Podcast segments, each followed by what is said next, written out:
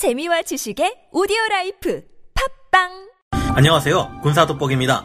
우리 한국 해군은 현재 원양 해군으로 거듭나기 위해 항공모함 CVX를 추진하고 있으며 세종대왕급 구축함의 후속형인 KDX-3 Batch 2 최초의 국산 호위함인 KDDX를 건조하고 P-8A 포세이돈 대잠 초계기를 도입하는 것은 물론 장기적으로 합동 교전 능력 CEC까지 갖출 계획입니다. 수상함들로 이루어진 우리 적함대를 바다에서 마주쳤을 때는 수직 발사대를 128셀이나 갖춰 강력한 화력을 가진 세종대왕급 구축함을 비롯해 수상함 간의 포격전에 있어 강력한 위력을 어느 정도 발휘할 수 있을 겁니다. 임팩 훈련에서 우리 해군의 디젤 잠수함들은 세계 최강이라는 미 해군의 항공모함 전란을 가상 격침시키는 놀라운 성과를 보여 세계의 주목을 받았죠. 하지만 안타깝게도 그 반대인 대잠전에 있어서 대한민국 해군은 유독 취약하다는 문제가 있습니다. 당장 전력이 부족한 북쪽 해군은 자신들이 방공, 대잠, 함대전 능력에 있어 어느 것 하나도 유리할 게 없다는 점을 알기에 불리한 교전을 피하면서 육상에 대한 미사일과 해안포, 기뢰로 철저히 방어하며 우리 해군 함정들을 침몰시키려 할 텐데요. 한때 우리 해군의 각 해역 함대 주력인 울산급 호위함, 포항급 초계함 등은 건조 당시에 이미 염가의 구형 음파 탐지 장치였던 PHS-32, AN/SQS-58 함수 소나에만 의존하고 있었고 어뢰 음향 대항 체계 TACM이 전함에 장착되어 있지 않았습니다. 또한 대잠 헬기인 링스는 노후화된 상태라 현대 대잠전에서 활용하기가 어렵습니다. 이 때문인지 구식이기는 하지만 압도적인 숫자의 잠수함을 가지고 있는 북쪽이 이미 여러 번이나 한국 해군의 방어망을 돌파한 적이 있으며 급기야 2010년 3월 26일 우리 해군의 함정이 피격되어 침몰하는 가슴 아픈 일이 발생하고 말았습니다. 한반도 주변은 북쪽 외에도 미국, 러시아, 중국, 일본 등 온갖 군사 강국의 잠수함들이 활발히 활동하는 곳이기에 우리는 대잠 전력을 반드시 강력하게 끌어올릴 필요가 있을 것으로 보입니다. 하지만 우리 한국은 2010년 가슴 아픈 사태를 겪고 절대 가만히 있지 않았습니다. 현재 우리 해군은 지난날의 과오를 반성하고 가능한 예산 범위 내에서 우수한 대잠전 능력을 확보하기 위해 노력하고 있는데요. 그중 현대 대잠전에서 가장 중심이 되며 특히 뛰어난 능력을 발휘할 이것이 확충되고 있습니다. 또한 최근에는 대잠 초계기에서 넓은 영역을 감시하기 위해 뿌려대는 소노브이 음파 탐지 목표를 국산화하는 시도까지 이어지고 있는데요. 오늘은 이제까지와는 전혀 사정이 달라질 한국 해군의 차세대 대잠전 능력에 대해 알아보겠습니다. 전문가는 아니지만 해당 분야의 정보를 조사 정리했습니다. 본의 아니게 틀린 부분이 있을 수 있다는 점 양해해 주시면 감사하겠습니다. 한국 표종 음파 탐지 목표의 국산화 개발 최근 8월 2일 LIG 넥스원에서는 우리 해군이 적의 잠수함을 탐지하는 데 사용하는 수중 음파 탐지 목표 국산화 산업을 추진한다고 발표했습니다. 소노브이라고도 불리는 무선 음향 탐지용 부표는 대잠 초계기를 통해 바다에 뿌려지는데요. 넓은 영역을 이동하며 초계해야 하는 대잠 초계기는 한 지역을 지속적으로 탐색할 수 없다는 태생적 단점을 가지고 있습니다. 하지만 바다에 뿌려진 소노브이 덕분에 해당 지역을 지속적으로 탐색할 수 있게 되며 여러 지역을 동시에 감시하는 일도 할 수 있는데요. 소노브이는 소나와 발신기, 배터리로 이루어져 있는데 이 때문에 소모용 장비이기는 하지만 가격이 비싼 편입니다. 수상함의 바닷속에 잠기는 디핑 소나의 처음보다 오히려 비쌀 정도인데요. 실전에서는 적에게 건져져 소나 기술이 넘어가는 것을 막기 위해 일정 시간이 지나면 침수되어 가라앉도록 만들어져 있습니다. LIG 넥스원은 음향 센서와 음향 탐지 체계, 통신 장비, 수중 유도 무기 등의 개발 사업에서 쌓아왔던 기술과 경험을 활용해 한반도 주변의 바다 환경에 최적화된 소노브의 R&D를 진행하려고 하는데요. 2024년까지 국산화를 완료하는 것이 목표인 이 소노브이는 세계에서도 몇 안 되는 국가에서만 양산하고 있는 첨단 장비입니다. 이 외에도 우리 해군의 함정들은 대잠전을 위해 많은 전력을 갖추고 있습니다. 현대 대잠전의 핵심 타스의 대대적인 확충, 그중 가장 뛰어난 성능을 자랑하는 것이 바로 우리 해군 구축함들 모두가 탑재하고 있는 저주파 선배열 수동 예인 소나인 SQR220K 흥룡인데요. 이는 타스라 불리는 선배열 예인 소나로 정밀한 소형 음파 탐지기들이 설치된 두꺼운 와이어를 함미에 길게 내려 끌고 다니는 것을 말합니다. 타스는 대부분이 적 잠수함을 감시하고 있다는 것을 들키지 않기 위해 송신은 하지 않고 투신만 하는 수동 소나이기에 적 잠수함 입장에서는 아군 수상함이 소나를 작동 중인지 자신을 탐지했는지 알기 어렵게 합니다. 타스는 가장 큰 소음을 발생시키는 주 원인이라 할 수 있는 자함에서 수 킬로미터까지 멀리 떨어져 적 잠수함을 탐지할 수 있기 때문입니다. 선배열 예인소나 타스는 현대 대잠전에 있어 수상함과 잠수함 모두에게 가장 중요한 수단입니다. 타스는 음파에 투과력이 떨어지거나 반사되어 음영 구간으로 남는 수온층 아래 투입되어 수중음을 탐지할 수 있기에 이 영역에서 주로 기동하는 적 잠수함을 탐지하는 데 알맞습니다. 타스는 탐지하는 데 있어 잡음이 섞여들 가능성이 적고 선대열 음향 센서의 길이 또한 수백 미터 단위이기에 아주 먼 거리에서도 굉장히 높은 방위 정밀도를 가지고 적 잠수함을 탐지할 수 있는데요. 급격한 기동을 할 경우 길게 늘어뜨려져 예인되는 TASS의 와이어가 끊어져 소나를 잃어버릴 수 있다는 단점이 있어 TASS로 적 잠수함을 탐지하는 수상함은 기동성이 크게 제한되는 문제가 있기는 합니다. 또한 선미 쪽에 늘어뜨려진 TASS의 와이어가 손상되면 안 되기 때문에 구축함에서 잠수함을 잡기 위해 사용하는 폭뢰를 투하할 수도 없습니다. 아. 하지만 이 단점이 크게 의미가 없는 이유는 어차피 TASS를 사용하는 수상함이나 잠수함의 경우 자함에서 발생하는 소음을 줄이기 위해 느린 속도로 기동하는 것이 기본이기 때문인데요. 타스를 이용해 탐지한 적 잠수함을 공격하는 것은 장사정 대잠 미사일과 장사정 유선 유도 중거래가 맞게 되기 때문에 폭내를 사용할 수 없다는 점도 큰 문제가 되지 않습니다.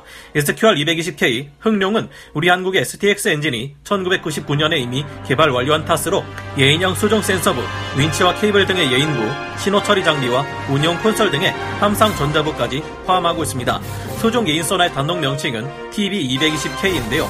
SQR220K 흥룡은 전체 체계 길이가 2200m에 이르며 영하 1도에서 영상 30도, 70바 이하의 압력을 가진 수중 환경에서 성능을 발휘할 수 있으며 자망 반경이 750m에 이릅니다. SQR220K 흥룡은 현재 광개토 대왕급 구축함, 충무공 이순신급 구축함, 세종대왕급 구축함에 탑재되어 운용 중인데요. SQR220K 흥룡은 1980년대에 개발된 미 해군의 AN SQR-19 TAC-TAS를 추종 모델로 개발됐으며 동등 이상의 성능을 가진다고 합니다. 인천급 호위함과 울산급 호위함에는 SQR220K 흥룡에서 어뢰 소음 패턴 인식과 자동 어뢰 경보, 어뢰 음향 대항 체계인 TACM 연동 기능만을 살려 간략화한 SLQ260K를 사용하고 있습니다. 또한 SQL220K 흥룡을 기반으로 확대 개량에 만들어진 SQR230K 백룡 울타스도 운용되고 있는데요. SQR230K 백룡은 방대한 256채널에 극초저주파 청음을 위해 수중 센서부의 길이만 해도 900m 이르는 굉장한 수중 음파 탐지 체계입니다. SQR230K 백룡은 주로 서르타스 선형 정보 수집함에 탑재되어 평시에는 적 잠수함들이 내보내는 음무 수집 활동을 하고 전시에는 원거리 수중 조기 경보용으로 활용되고 있습니다. 대구급 호위함에는 SQR220K 흥룡의 성능 개량형 장비인 SQR250K가 사용되고 있으며 도산 안창호급 잠수함에는 SQR220K 흥룡에서 파생되어 200여 채널을 가진 TB279K 개인 소나를 사용하고 있습니다. 그동안 한국 해군의 구축함들이 구식 소나를 달고 있어서 문제라는 지적이 많았고 그 말 또한 사실이지만 이는 함수 밑바닥에 탑재되는 함수 소나에만 해당되는 이야기라고 합니다.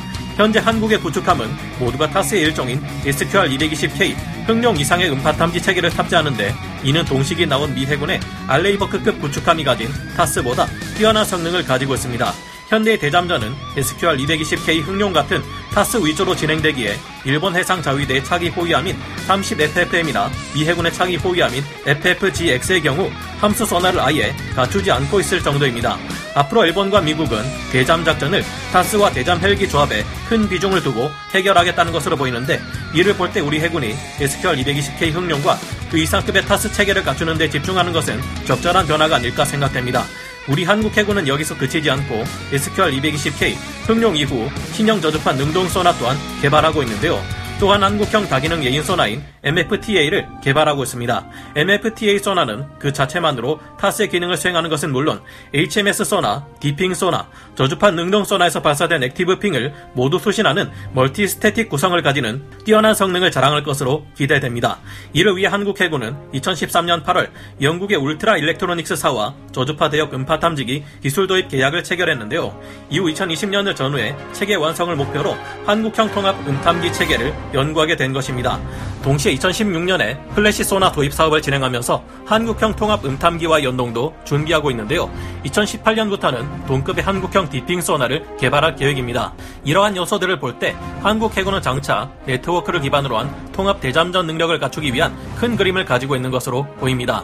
아직도 많은 것을 갖춰야만 하는 한국 해군의 대잠전 전력.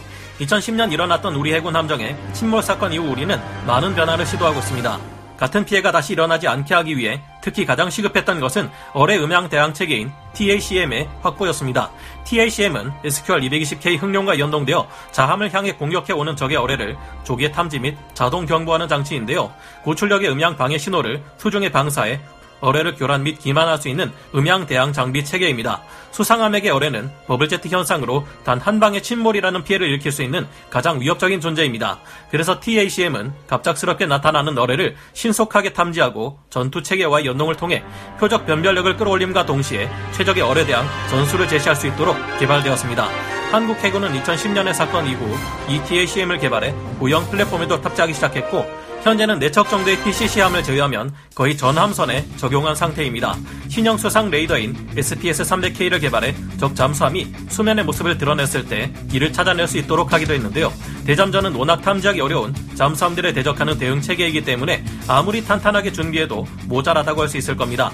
한국 해군은 울산급 호위함, 포항급 초계함의 개량, 항만 감시 체계 개발과 대잠 고속 단정 운용, 어뢰 기만기와 잠수함 차단을 위한 자항기뢰 개발, 울타스 백룡을 정보함에 탑재시키고 백령도 일대에 적의 잠수함을 감지하기 위한 소서스 라인 설치, 대잠 초계기를 추가 도입하고 신형 소나를 개발하는 등 꾸준히 강력한 대잠전 능력을 갖추기 위한 변화를 진행 중에 있습니다. 한국 해군은 장보고 3급 잠수함 9척, 214급 잠수함 3척, 차기 구축함 6척, 차기 호위함 20척, 14,000톤급 강습 상륙함 2척, 잠수함 구조함 1척, 해상 초계기 8대 등을 추가 확보할 예정이라고 하지만 이것도 부족하다고 합니다.